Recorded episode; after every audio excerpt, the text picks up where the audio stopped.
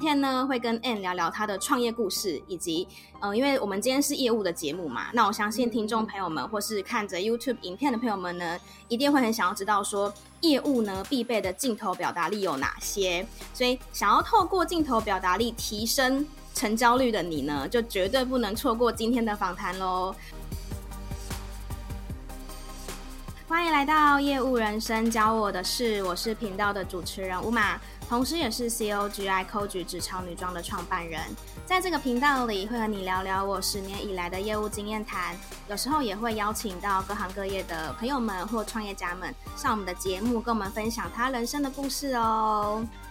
今天呢，非常荣幸的呢，邀请到你的镜头表达教练洪婉倩 Ann 来到我们的节目。那 Ann 呢，从担任非凡电视台的记者到财经主播，并且曾经访问过许许多多的大人物，而且在关键评论网担任过影音总监，到现在呢，则是透过课程、企业内训以及自媒体，跟你分享如何透过镜头表达，展现出你的自信跟专业。那我呢，其实很期待可以。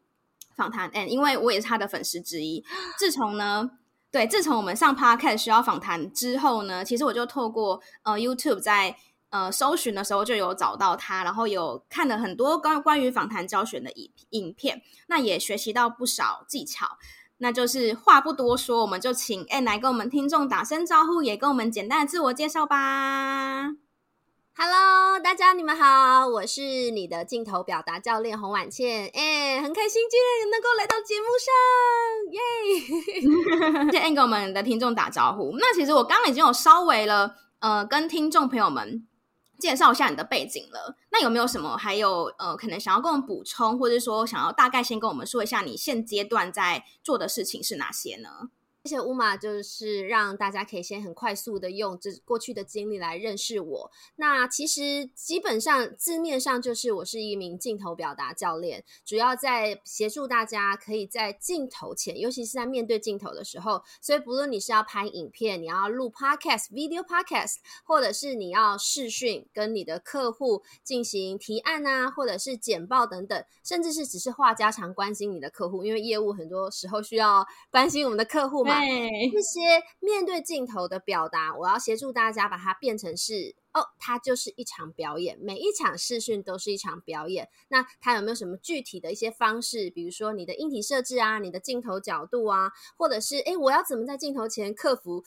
尴尬、不自在、不自信，看起来不专业？主要是在协助大家能够在镜头前很自在而且自信的表达。那所以这个是比较培训的这块。那其实另外一方面呢，根据过去的经验，其实我一直有在做，还是协助大家进行访谈啊、主持啊，包含节目跟现场这种比较正式的记者会这种主持部分。呃，今天如果有机会的话，当然之后也可以跟大家分享，说我后续的第二个就是现在是镜头表达力嘛，后续就会再推出我的主持访谈力，所以有协助大家，哎、哦，你要主持啊，包含像现在这样子，Uma 在做的事情，嗯、其实是。不只是单纯访谈而已，就是不是只是写完访纲，还是要有意识到观众的存在。所以这种主持的拿捏，还有访谈的技巧，这样子。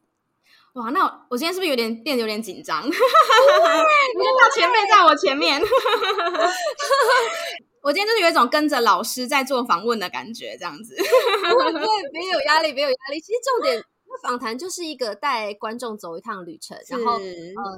我觉得就是透过 Uma 你的观察，然后你对于为什么你会想要访问我，然后想把这你心里的就、嗯、啊渴望或是感动或是热情，然后借由这个访谈分享给他们。所以我觉得呃，他们其实不拘泥于技巧，重点是你把你想问的你就说出来，嗯、然后其实观众就觉得对对对对，我也想知道，我觉得就很棒哦。OK，对我我在通常在写访纲的时候，我。因为他通常呃，应该说大部分会去了解一下那个访问者的背景嘛，是。对，然后就会去想，如果是以我来讲的话，我就会想说，因为我的频道的朋友们就是大部分是做业务工作，就是比较高压啦，比较嗯，我自己会定义就是在比较高压的状况下工作，或是创业家，其实也是。那那因为婉倩现在本身也是，就 Ann 现在也是也是创业家，所以你应该也可以理解那个高压的的状况，所以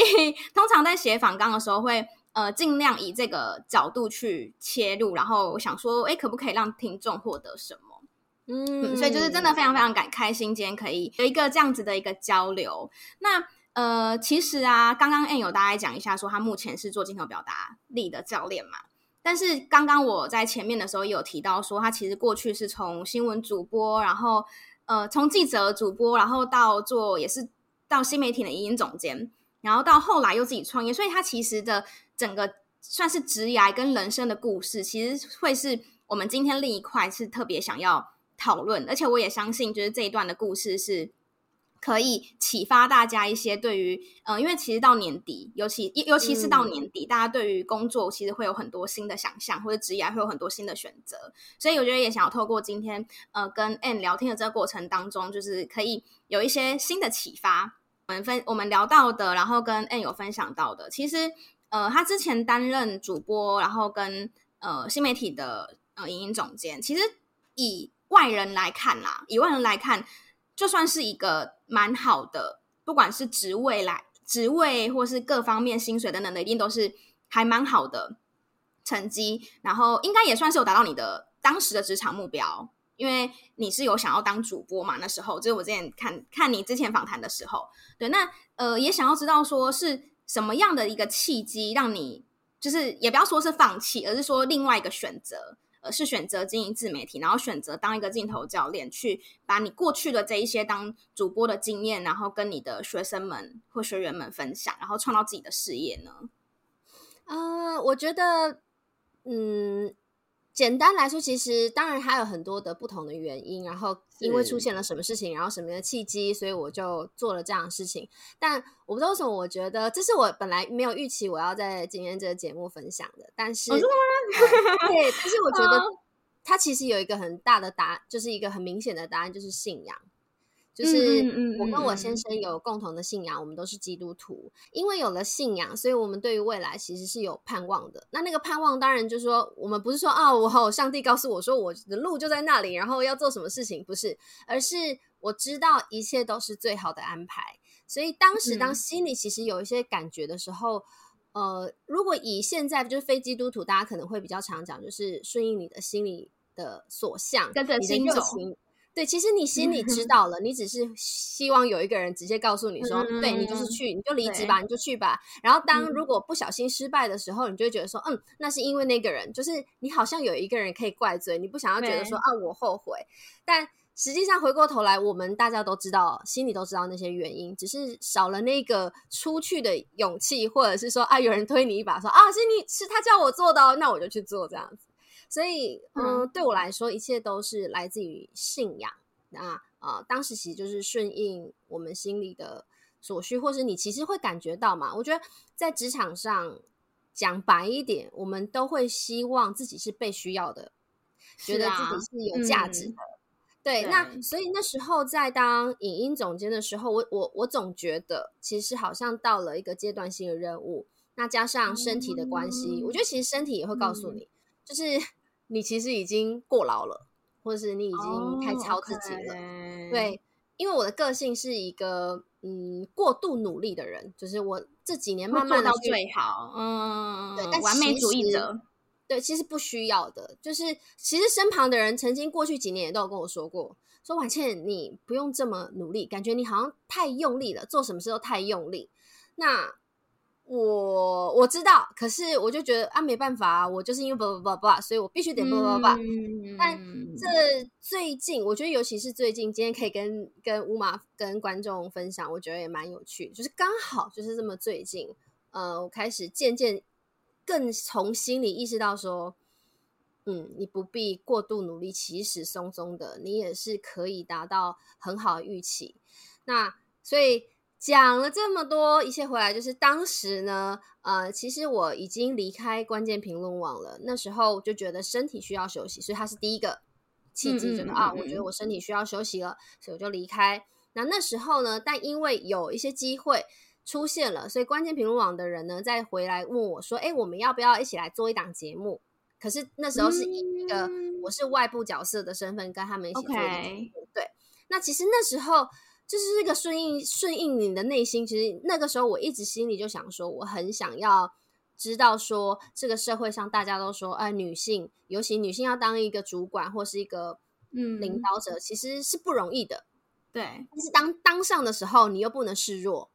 就你不能，嗯、就必须要逞着强，因为你这样好不容易当上女性的比较少的主管了。所以当我那时候身体遇到了比较大的挑战的时候，我就觉得说，为什么这个社会没有告诉我们说如何去面对这种挫折、失败或是低潮，嗯、包含这种身体引起的，就是你想做，可是你们身体已经没办法，或者是说我们女性会遇到要生育的问题，对。那这种就是不得不的，在这种低潮挫折的时候该怎么办？所以其实我心里一直有这个疑问，就像是乌乌马，你会做这个节目，一定是也有你想要了解的地方，所以你开了这个节目。对，所以那某一天的半夜呢，就很很神奇，那个人从来不会这样半夜打电话给我，但他就打电话来说：“哎，我们想做一档女性的节目，你有没有兴趣？”然后我心里那时候其实很震惊，他可能听电话听不太出来，但其实我想说。嗯对，这就是我怎么知道我要。我本来没有一个既定的，就是说我就是要做一个节目，我就是要做什么形式没有。但是我知道我心里在寻求那个答案，所以我就嗯，Why not 就做吧。然后，所以从第一次从零到一把一个节目做出来，我觉得也不瞒不瞒大家，其实我那时候 我真的是 Google 节目制作人怎么做。怎么当节目制作人？真的，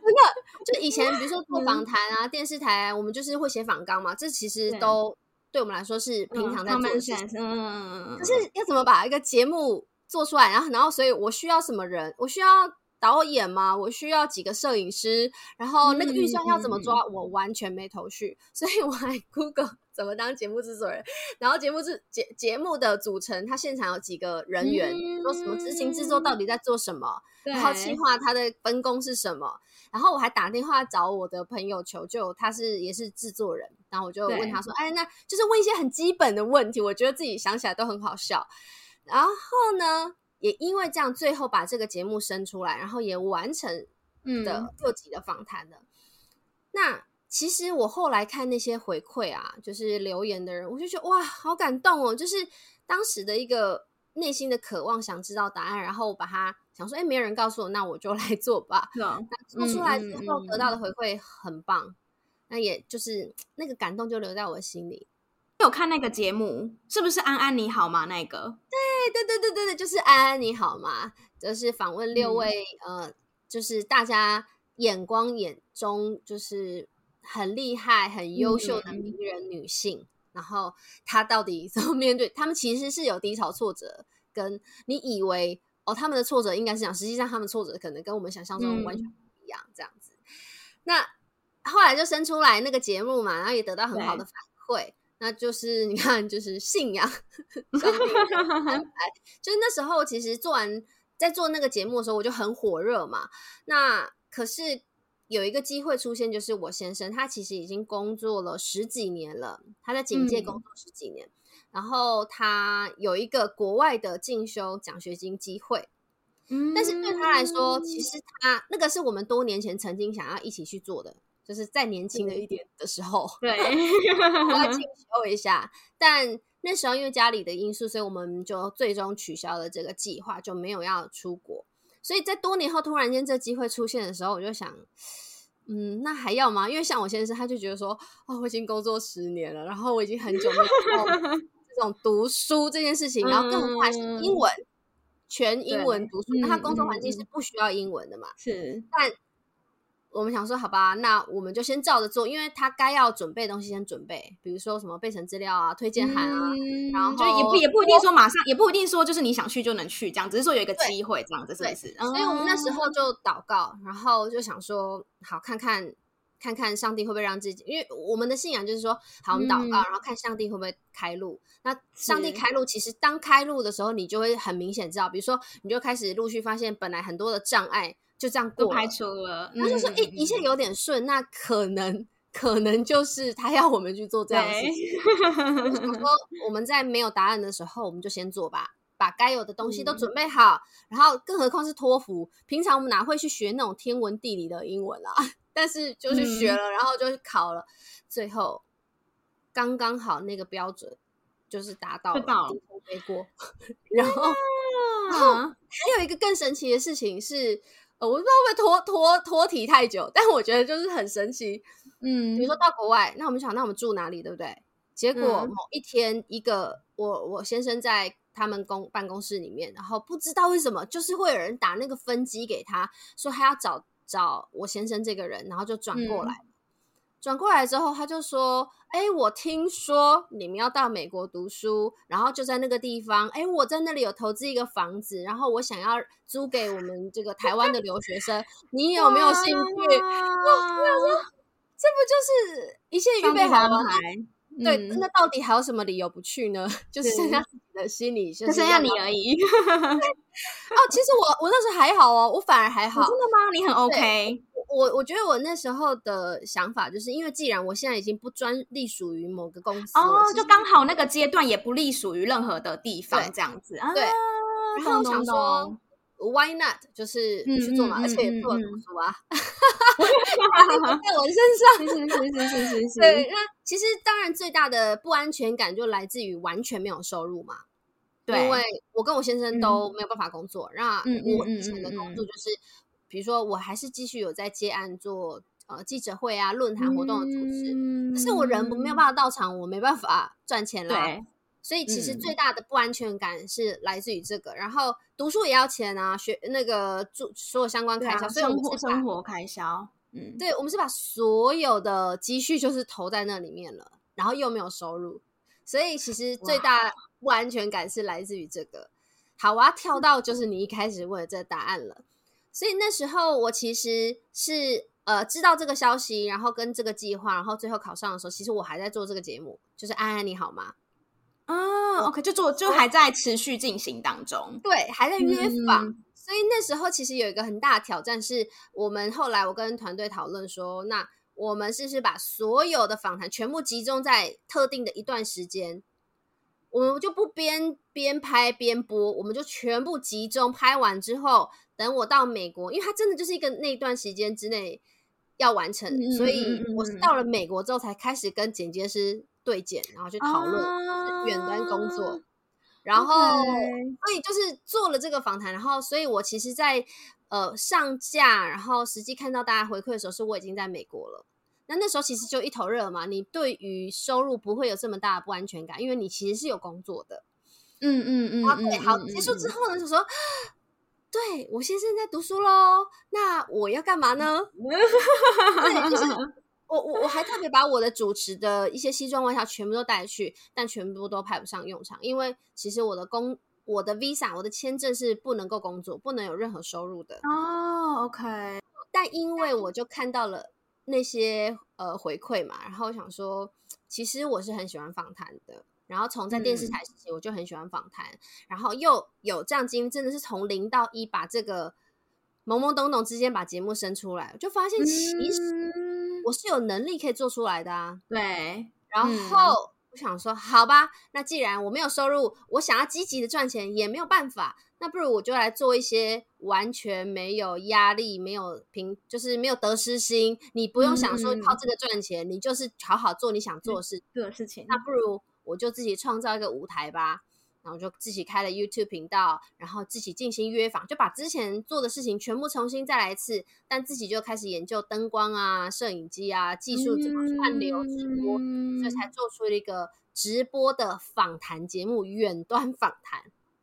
嗯嗯嗯嗯，嗯，因为那。时候你就是没有什么可失去了，你就是最最差就是这样，所以反而让我更放胆的去把这些东西做出来。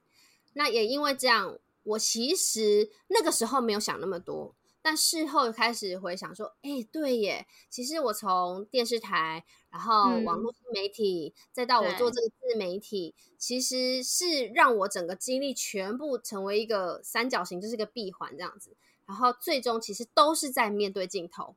也都是在表达。嗯，陆续开始会有人会问我，就说，哎，我因为那时候台湾开始 YouTube 盛行。所以就会有一些朋友来问我说：“哎，婉倩，我就是那时候我还没成为镜头表达教练，他知道我有一直在镜头上，嗯、所以他第一直觉就问说，他觉得他在镜头前看起来怪怪的，或是他觉得卡卡的，嗯、可不可以请你帮我看一下？然后陆续几个你就发现，咦，原来有这个需求啊，原来我有这个价值啊，嗯，就有点好像找到一个一个市场的的点的感觉。”对，是这样讲。嗯嗯嗯，对对对对对。那也因为我做了那个直播节目，我就只是想做而已啊。回到台湾之后，就有一个嗯蛮大的单位，他就找上了我说找我当他们的直播顾问。我说啊，什么还有这样的工作？对，对，就觉得蛮有趣哦。通常他们要做直播，应该会找那种专业的直播团队、但公司，然后请他们、嗯、他们来帮忙。但你知道为什么吗？是因为他们预算不够，人力不够，他们也就只有个小编，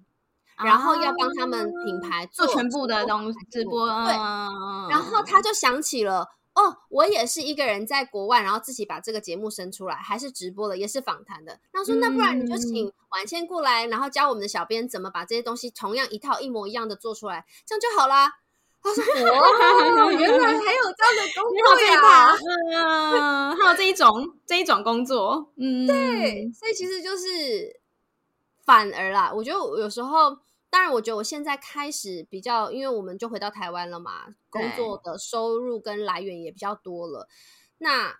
还是难免会觉得怕怕要做很多事情。但其实现在我想，我最真实的就是在美国那段期间，因为你就是知道你不要赚钱了，嗯，所以你可以更放胆的做，然后反而帮自己找到另外一个出路。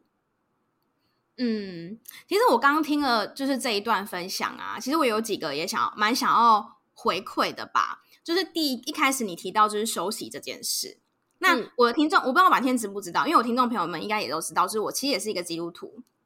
那、嗯、对，就对，因为我我就是我其实也我其实也是基督徒。那呃，休息这件事情在我们的信仰当中其实是很重要的一件事嘛，就是上帝要我们休息，然后要我们不要过度操劳等等等的这一些。所以我觉得，因为我自己也是一个有一点点。呃，在工作上面，或者说很习惯把自己全部的 schedule 排的很满很满的人，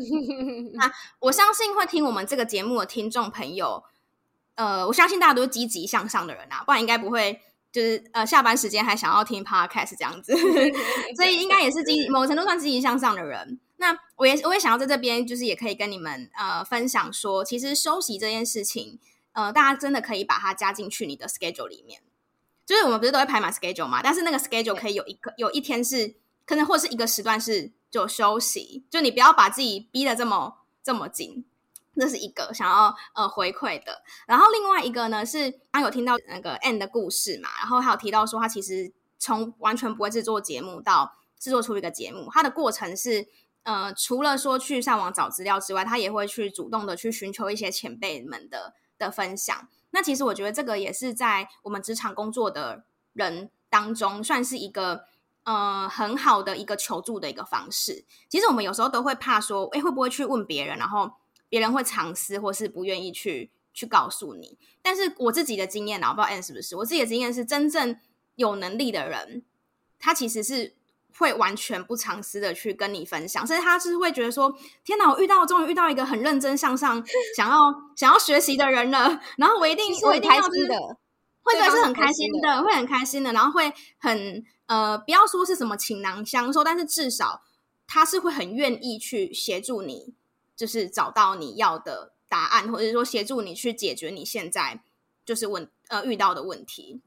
对，所以其实我觉得在职场当中，大家。呃，就是刚刚听完就是婉倩的的分享，就觉得说哇，真的是，就第一个当然是很不容易，然后第二个是我觉得，我觉得我们也可以从中当中去知道说，其实他这一路走来，就大家通常看表面就会觉得说啊，我们就是有这些结果嘛，就包含大家可能看我录 Podcast 就觉得说啊，Uma 都有做 Podcast 的节目什么什么的，但其实比较少人可以知道的是幕后其实是发生什么事情。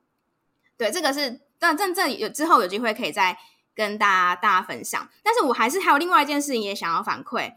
呃，因为刚刚我提到我是基督徒嘛，所以其实刚刚呃 Anne 分享那些神奇的故事，其实我本身也很多，只是只是说，对，只是说我我之前好像也没没有在那个节目上面特别分享过，因为你刚刚讲到房子嘛，我就顺便可以也可以讲我我找房子的事，因为我我现在住的地方也算是。我可以说是上帝为我安排的啦，因为我前一个住的地方是住了六年多，然后因为房东要卖房子，就无预警，就算蛮呃算无预警好了，算无预警要卖房子嘛，所以我们其实要在短时间之内要赶快找到住的地方。然后这个现在住的地方算是我妈的朋友我妈的朋友就是呃就知道说我要在台北台北找房子，因为台中人，他知道台北找房子，所以他就说哦，那刚好他有一个套房要退租了，然后就是问我说要不要去住那边。那你知道？你知道我我我常跟我朋友讲说，我我算北漂嘛，但是我从来没有在这样讲会不会有点太太不好？就是我从来没有在自己找过房子，就是我的房子都是、嗯、都是有有人帮我安排好的，哦、真的很感恩，很很蒙福哎、欸，很蒙福，对啊对啊，真真的真的很感恩。那因为我我我上一就是我住了六年的那个房子，其实也算是我前老板的房子。就是也不算是自己找的那一种，所以真的真的非常的感恩。然后，所以你刚刚分享到那个，就是有人帮你安排好住宿的故事，就是我完全可以体会那种心情，对，啊、完全可以体会那种心情。那、这个、有跟我们分享分享到说，那他后来就是开始经营 YouTube 频道嘛，对不对？然后到现在呢，其实就是一个。镜头表达教练，然后并不是一开始就找到这条路，就镜头表达教练，而是因为这一些过程，然后发现了有这一块市场。但其实我会很好奇，跟也很想知道的是，因为现在等于算是就经营自媒体，然后算是自己就经营自己的事业嘛。那你觉得一开始对于这个事业是有想象的吗？就是你有想象说它可能会变怎么样吗？那它是不是跟你想象中的是一样的呢？嗯嗯嗯，我觉得这个问题很棒，然后也让我、嗯。去醒思这件事情。那呃，如果说我觉得差别是两个，一个是市场环境。其实当时我刚刚有说嘛，我为什么发现有这个？哦，原来也会有人想做这个。是那时候台湾的 YouTube 开始盛行，就是你看早期的这个阿迪啊，或者是那个阿迪那时候已经做的很成熟了，还有一些艾还有艾尔文啊，他是讲心灵，然后讲也有讲理财的。那那时候 YouTube 盛行，所以开始会有人必须得要到镜头前，然后他们通常可能是比较先行者，就当一个新事物出现的时候，愿意走比较前面开始尝试的。对，所以他们某种程度是比较积极，而且比较有企图心的。所以当他们镜头前，嗯、他们就想说：“诶，这个我觉得画面上可能不是 OK 哦，所以会寻求帮助。”所以我那时候就觉得有这个需求。嗯、后来呢，疫情出现了，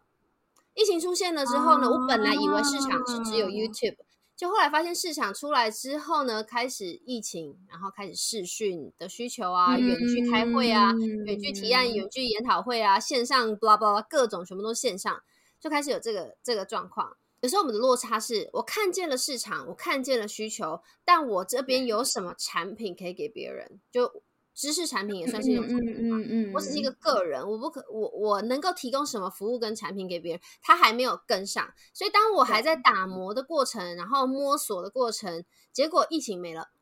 那疫情没了，当然当中我可能有推了线上课程，嗯，对，那他当然还是有抓到一点市场，但是我知道对于这个市场的看见，它绝对不是只是这样而已。对，所以我还在持续打磨过程说啊，疫情。没了，好，疫情没了之后呢，就是大家开始出国啊，就就可能觉得不太需要做这样的事情了。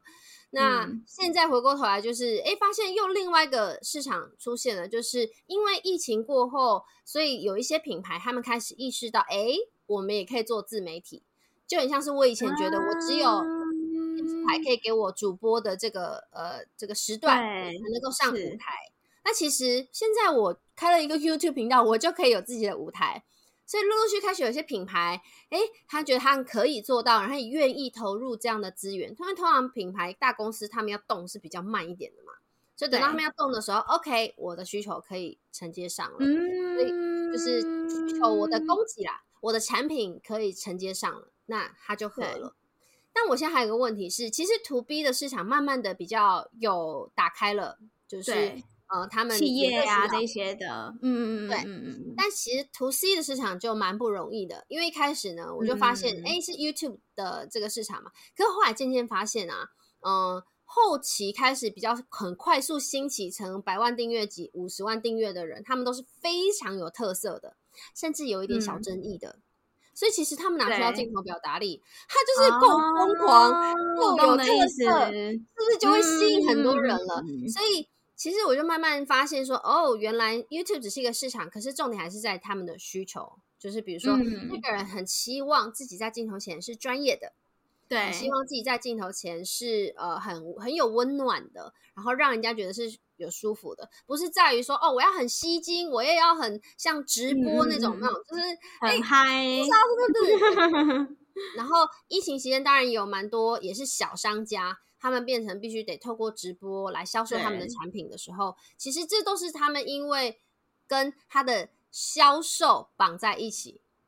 嗯，就是他不是因为他想要，一个是希望自己在镜头前形象是好的，另外一个是他如果不这么做，他就没有钱了。对，就是跟他销售绑在一起，所以他会有这样的需求。那所以现在我就想，好，刚刚这都是一个比较变对商家或是实际跟业务有关的，另外一个是 to C 的，我要如何让一般的上班族或者是现在我们的观众业务，那会想说。OK，我其实有了镜头表达力，我对我的销售会有很大的帮助。嗯，但是会有个问题是我我也是大概近几个月比较有这样的感觉，就是其实大家是有意识到自己在表达上，或是比如说在试训的时候，好像可以更好，但他不知道可以如何更好改变，他不知道有一个镜头表达教练可以帮助他。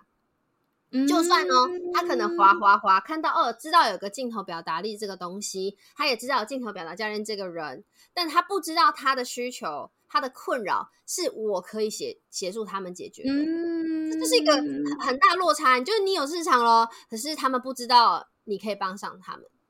所以最近几个月开始陆续就是在调整我的这个产品啊、行销的策略上，嗯、就是呃要投入时间跟经费去在表达说，我要让别人知道说，哎，你需要的可以对，可以帮他们。嗯，这个其实是一个，嗯，我我大概理解你的意思啊，就是变成说你已经看到市场机会已经在那边了，但是他们应该。还有另外一种可能性是，他们可能不觉得他们有有一种是他们不觉得他们需要，然后另外一种是，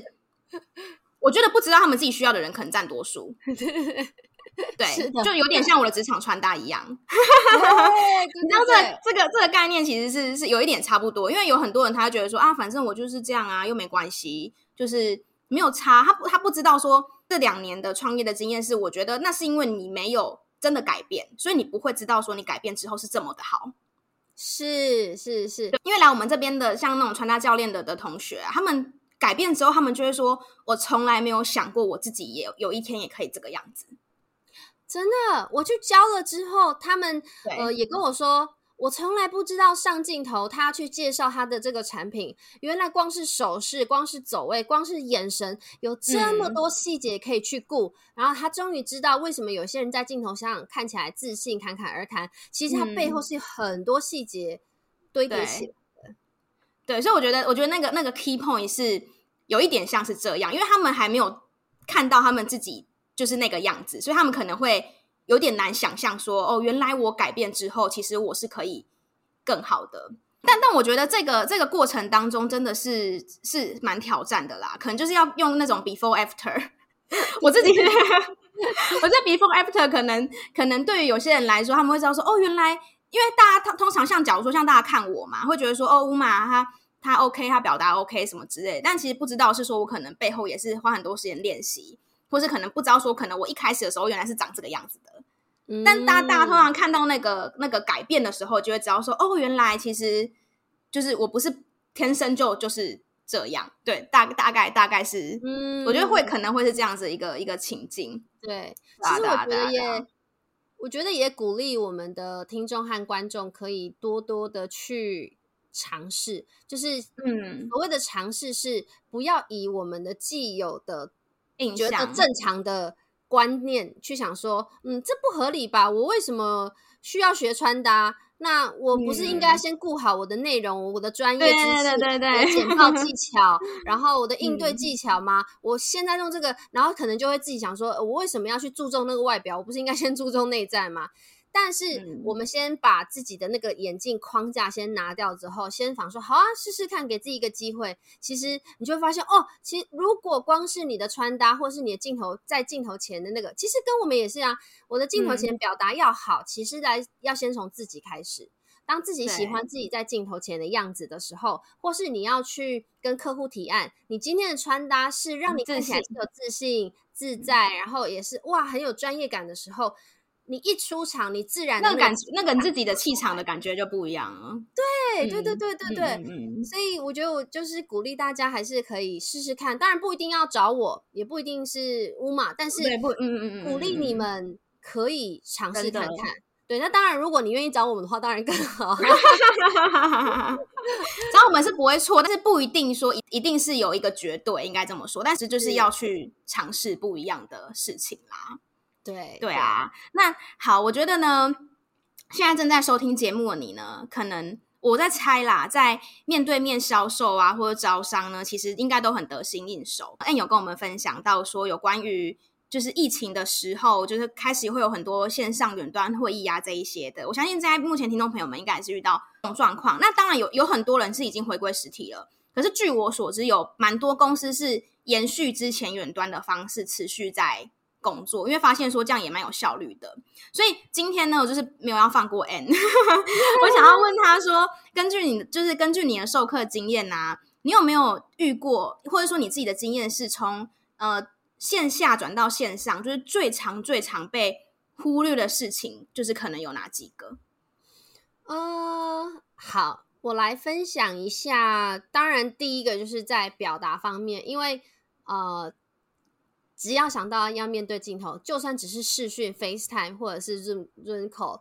可能大家就会第一直就觉得，嗯，你要我看着镜头，好痛苦哦！我看个三秒，我就觉得我没办法继续看下去了。所以，其实在于眼神，它对于我们在镜头上有非常巨大的显著，是因为我们平常在跟你的客户或者是你的沟通对象在交谈的时候，我们的眼睛绝对会是看着对方的，因为我们要展现我们的真诚嘛。然后也要让他知道说我是很有自信的，因为我边跟你讲的时候呢，就就是眼睛也瞄来瞄去，或者是甚至都看斜斜的地方，有点不敢看你这样子。其实那会传达很多的不自信。好，所以当来到镜头上的时候，请大家克服那个尴尬感，因为呢 镜头，因为大家一定觉得说奇怪，我为什么要看一个没有生命的镜头？实际上呢，我们要把它看作它就是一个观众的眼睛。它就是你沟通对象的眼睛，因为你就想，大家想说，那我我看镜头的频率要怎么样？我就会说，你平常跟人家交谈的时候，你看着对方眼睛的频率是多少，你就是多少。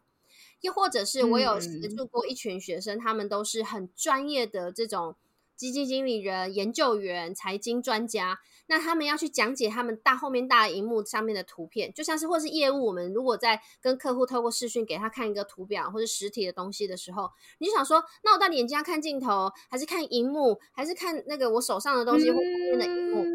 这个时候你就把它想象成观众在这里听，然后你要跟他说，哎，我们来看一下这个哦，你看一下这个表啊，第一个是什么什么说，哎，你觉得呢？就很像是，哎，我想要转过来看看。你的反应怎么样？啊、是不是有跟上？把他当把他当在把这个人当成他他在你前面的，对，他就是在你前面，嗯，镜头就是他的眼睛，嗯、所以你当你想要确认他的状况的时候，你就是要回来看他。那观众会很立即的感觉到，嗯、哦，对耶，你你你好像就在我前面一样，你有在照顾我的感受。嗯所以就很像是我们平常会转过来看一看，就说：“哎，我觉得你看起来好像有点疑惑，你是有什么问，就是什么想提问的吗？”那、啊、因为我们现在看不到他嘛，但是这个意念跟概念是是这个意思。所以也因为这样，这是第一个大家要就是嗯转换那个 mindset，就是镜头就是观众眼睛。所以呢，嗯、我们的对象感也很重要，因为大家可能想说：“好，我现在知道镜头就是观众嘛，所以我们要看镜头。”可是我可能会觉得。嗯我好像是跟一群人讲话，对，就是纵使你可能是真的是在跟一群人讲话，可是呢，那个对象感会出不来。对象感就是我在看着你的时候，嗯、你知道我在看着你，然后你也感觉到，而且我心里也知道我是在对谁说话。所以那个观众的眼睛就是一颗镜头，那那个观众是谁？就是我会建议大家，就是不要想着一群人。就好比说，你今天跟客户开会好，然后客户是一群人，然后在会议室里面听你在家里，然后远距跟他们提案。那你不要想一群人在那里，你就想着一个人，你这样那个对象感才会很具体。你可以想着，嗯，可能某一个这样子，对，而且是友善的。就是哦，会很温柔的微笑，然后就嗯很理解他，或是觉得哦你你你讲的东西有讲到他们的需要，你想着那个脸，你不要想着那个总是板着脸，然后想要指就是想要质疑你的那个对象，你会越讲越自在越自信，然后那个呈现出来感觉就会非常的专业。所以就一个是就是重点是眼神，然后对象感还有能量，嗯，因为镜头是会。吃能量的，所以如果我用平常跟别人讲话的方式，那、啊、对镜头的话，其实另外一方平淡就对了。对，就比如说，好，现在我跟乌马，如果我像我好，我现在恢复一下，我平常就是一般，我如果跟我旁边的人讲话，我其实大概就是大概就是这样讲话而已。哎，你觉得怎么样啊？哎，很棒哎，什么的。好，当跟嗨，哎，对，所以呢，大家来看一下这个东西哦。你会觉得这个热情是会传递过去的。是。那无论我们业务或是我们工作，我们是在销售什么？销售你的实际产品、公司的产品，或者是你自己的服务、公司的服务，或是你这个本人人生，你都是必须要让他看见那个热情，他才看见价值啊。嗯，可是如果我就说，我跟你们说这个产品啊，我们现在这个产品呢，你你有提到你有什么样的困扰，这个我们都可以解决。跟哎，你刚刚有提到说那个东西你，你你们其实很困扰，放心，这绝对我们可以帮助你。你看这个产品，它可以怎么样怎么样怎么样怎么样哦，差好多哦，就是。所以所以其实刚刚你前一个问题，我觉得也让我想到这件事情，就是说，我觉得我够啦。然后为什么你会不理解呢？产品力明明就这么好，为什么你好像一直没有理解到我我心里所感受的那种澎湃热情呢？其实很可能是因为镜头就吃掉你的能量，嗯、所以传到他那边的时候，他是没感觉。嗯嗯嗯嗯，所以眼神、对象感跟能量，最主要是让他可以感受到这样子。哇，今天真的是大家如果听到的话呢，就是赚到了，真的真的很谢谢，就是今天不尝试的跟我们分享，他就是刚刚聊到了有关于呃，大家在视讯会议的过程当中，或是其实有些人可能是讲线上的 seminar 研讨会，其实我觉得都是一样这样子的一个概念，就是真的是要感觉客户就是在你前面，然后跟他讲话，那也很开心听到他的一些故事，就是我我相信可能在某一段的内容当中呢，有 touch 到你，但不管如何呢。其实都是很希望说大家今天是有所收获的。其实我们有提到说，其实现在呢也有一些呃更全面性的解决方案，对让我们的听众更知道说可以怎么去哪从去哪里找到你，或是可能最近有什么新的计划是可以跟我们分享的吗？好，那就来一个非业配的工商时间，跟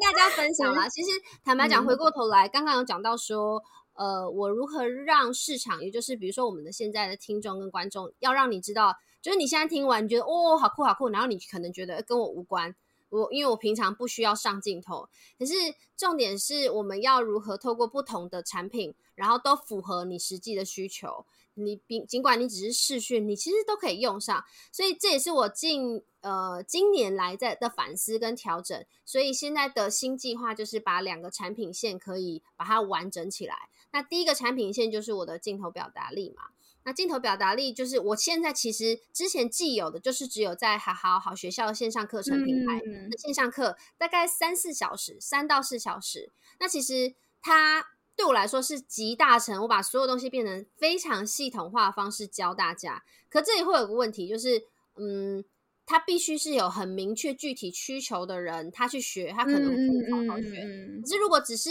大家想说学一点点，他只想知道如何克服镜头上的尴尬感，那他可能就，嗯，他看了这课，他可能也没有办法理解。所以我们现在就是把镜头表达力产品线分成很多个。前阵子刚推出的是上镜必胜秘籍。它就是一个将近百页的图文知识档案，它是一个知识档案，你可以把它想成是一个 PDF。嗯嗯，那里面呢，就是把呃线上课程里面很多东西全部是用图文笔记的方式，然后更好阅读，而且更好带着走。比如说你现在要上镜了，然后你可能有先看过课程，先看过线上课，可是。嗯、呃，就算你做笔记，我们通常在上镜前也不一定会拿出来了。对，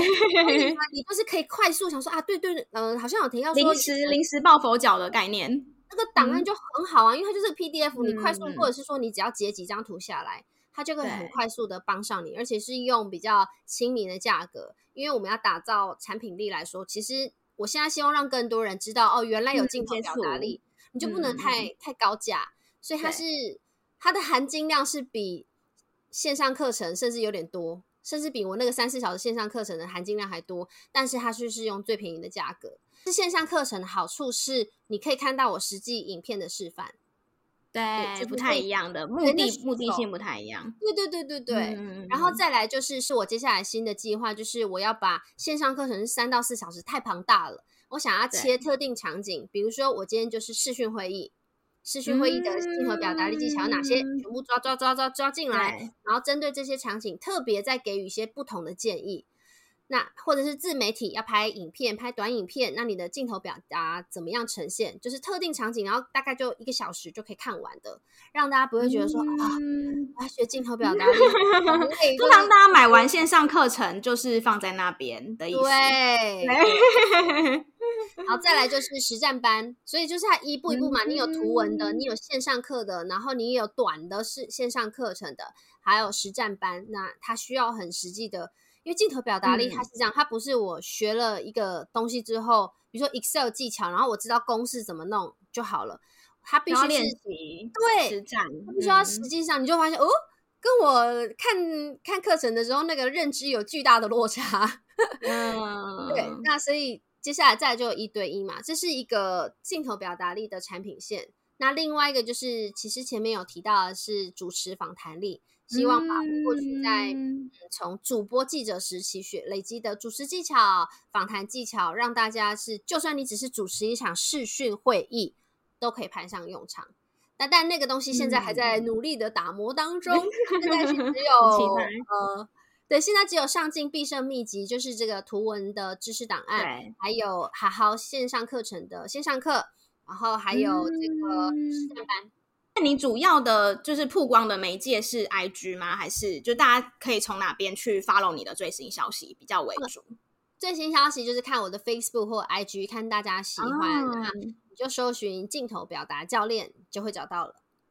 好啊，那同时我也会把就是相关的资讯放在那个我们的资讯栏，所以大家也可以直接去点就可以了。我个人呢是非常非常推荐大家，如果想要。学习透过镜头展现你的自信跟专业，而且想要很全面性的学习的话呢，都可以去，就是不管是追踪 N 也好，或者说去上他的课也好，其实我觉得学习它就是一个，应该说学习它就是一个无止境的道路，就是永远都是不够的。而且学，我之前有在频道里面有讲到说，就是学习这件事呢，就跟逆水行舟一样，不进则退。嗯、大家可能听到腻了，对，但我一直很相信。就是要一直不断不断的的学习，那透过不一样的可能观点啊，或是分享啊，嗯、或是不一样的方式，其实，呃，就算 Ann 他分享的观念，或是他分享的方式跟你可能不完全一样，但我相信其实用在你身上可能会有不一样的火花，嗯、这也这也说不定，对啊对啊对啊，嗯，那就是很。真的很谢谢 Ann 今天上我们的节目。如果大家喜欢今天这集节目的话呢，可以在呃给可以帮我们按一个喜欢，然后可以在底下留言跟我们回馈一下你今天听听完之后的想法。那如果是听 Podcast 的朋友的话呢，也不要忘记给我们按一个五星好评，并且给我们一个正面的评论哦。那对于呃乌玛的节目呢，有任何的想法或者想写信给我的话呢，都可以写信到我的信箱。我的信箱是 U M A S E N S E S。Umasense 小老鼠 gmail.com，再一次的谢谢 N 今天上我们节目，那我们就下个礼拜空中再见喽，拜拜。拜拜。